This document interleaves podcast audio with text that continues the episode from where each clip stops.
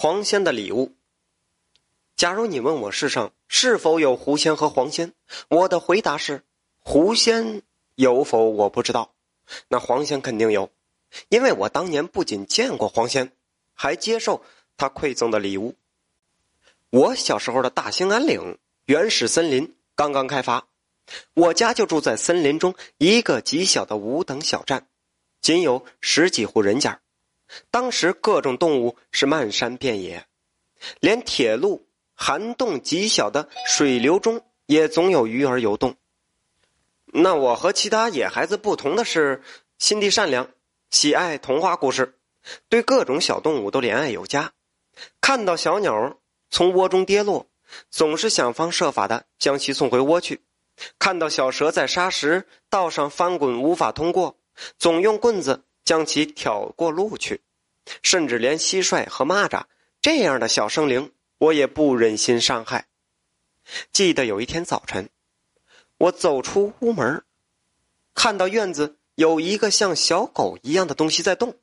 我走进去一看，原来是只黄鼬，边上有只啃食一半的老鼠，想必是它一定吃了被老鼠药药死的老鼠中毒了。我之所以认识黄鼬，是因为我家邻居二愣哥，他就是抓黄鼬的。夏季，他用夹子在上面夹上诱饵逮黄鼬；冬季则挖一个冰洞，浇上水，形成细长的洞眼儿，往里边放上诱饵。黄鼬进去吃时，便无法退出来，而被逮到。二愣哥因此卖了不少钱。后来，他得了中风病，每天颤颤巍巍的不能行走。妈妈说这是报应。眼前的这只黄鼬。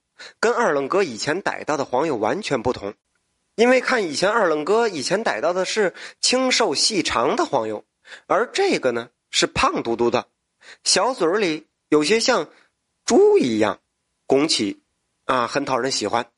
看到黄鼬口吐白沫、痛苦的样子，我心软了，心想他妈妈一定会为他的失踪而着急。于是我找了个小筐，用铁锹把黄油出进筐里。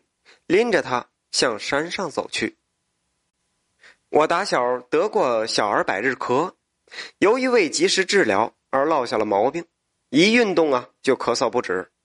拎着黄油走到山前面一块很大的山石前，我实在走不动了。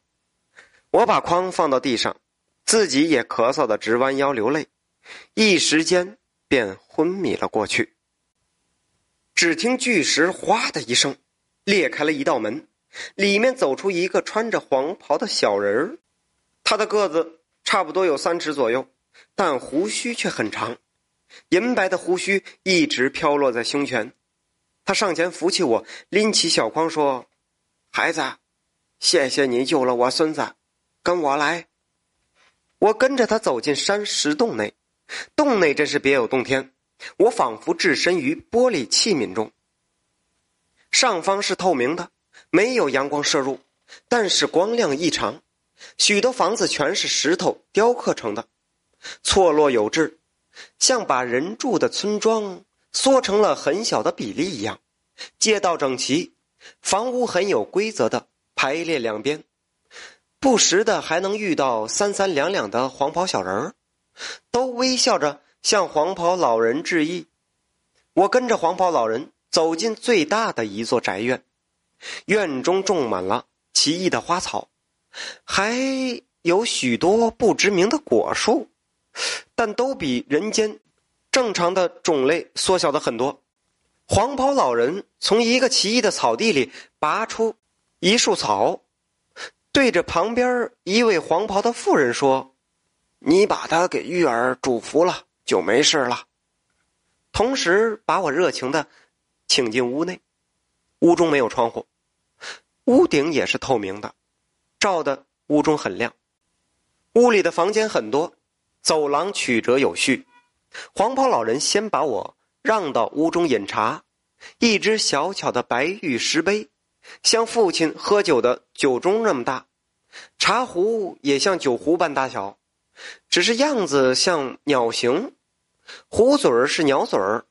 啊，壶盖是鸟头，翅膀是壶瓣一倒水便可听见百转千鸣的鸟啼，很是好听。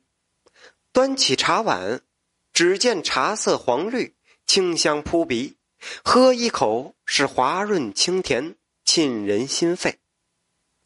喝茶完毕，黄袍老人请我到餐厅用餐。餐厅的石桌上摆满了我从来都没有见过的各色水果，还有一盘一盘的精致糕点。在连饼干都吃不到的年代，这桌子饭菜，那真是我平生从未吃过最好的大餐。我毫不客气的大吃特吃，直到吃不下为止。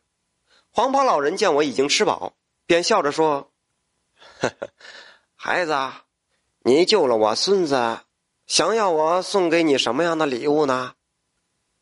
看到他刚才给小黄油驱毒治病的情景，想到自己常年咳嗽的那痛苦滋味我不加思索的说：“嗯，帮我治治咳嗽吧，老爷爷。”黄袍老人笑了：“啊，这个要求很简单，你是个善良不贪财的孩子，应该有个健康的身体。”他领我到外边，一方隔异的草地前，拔出一束草递给我。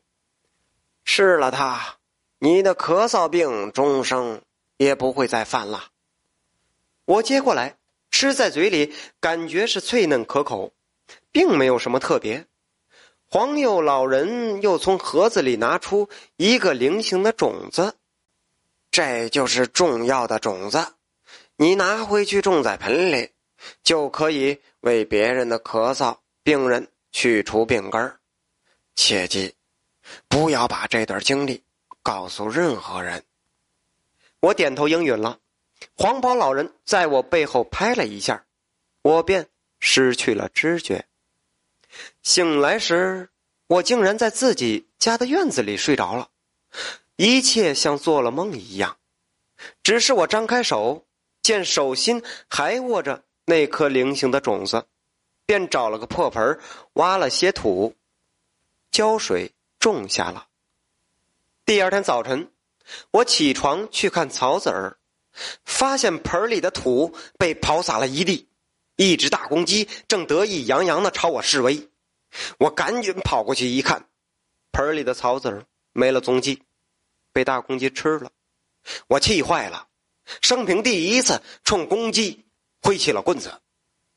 后来，我曾多次去那块巨石前，无论是敲还是呼唤，巨石的门再也没有开过。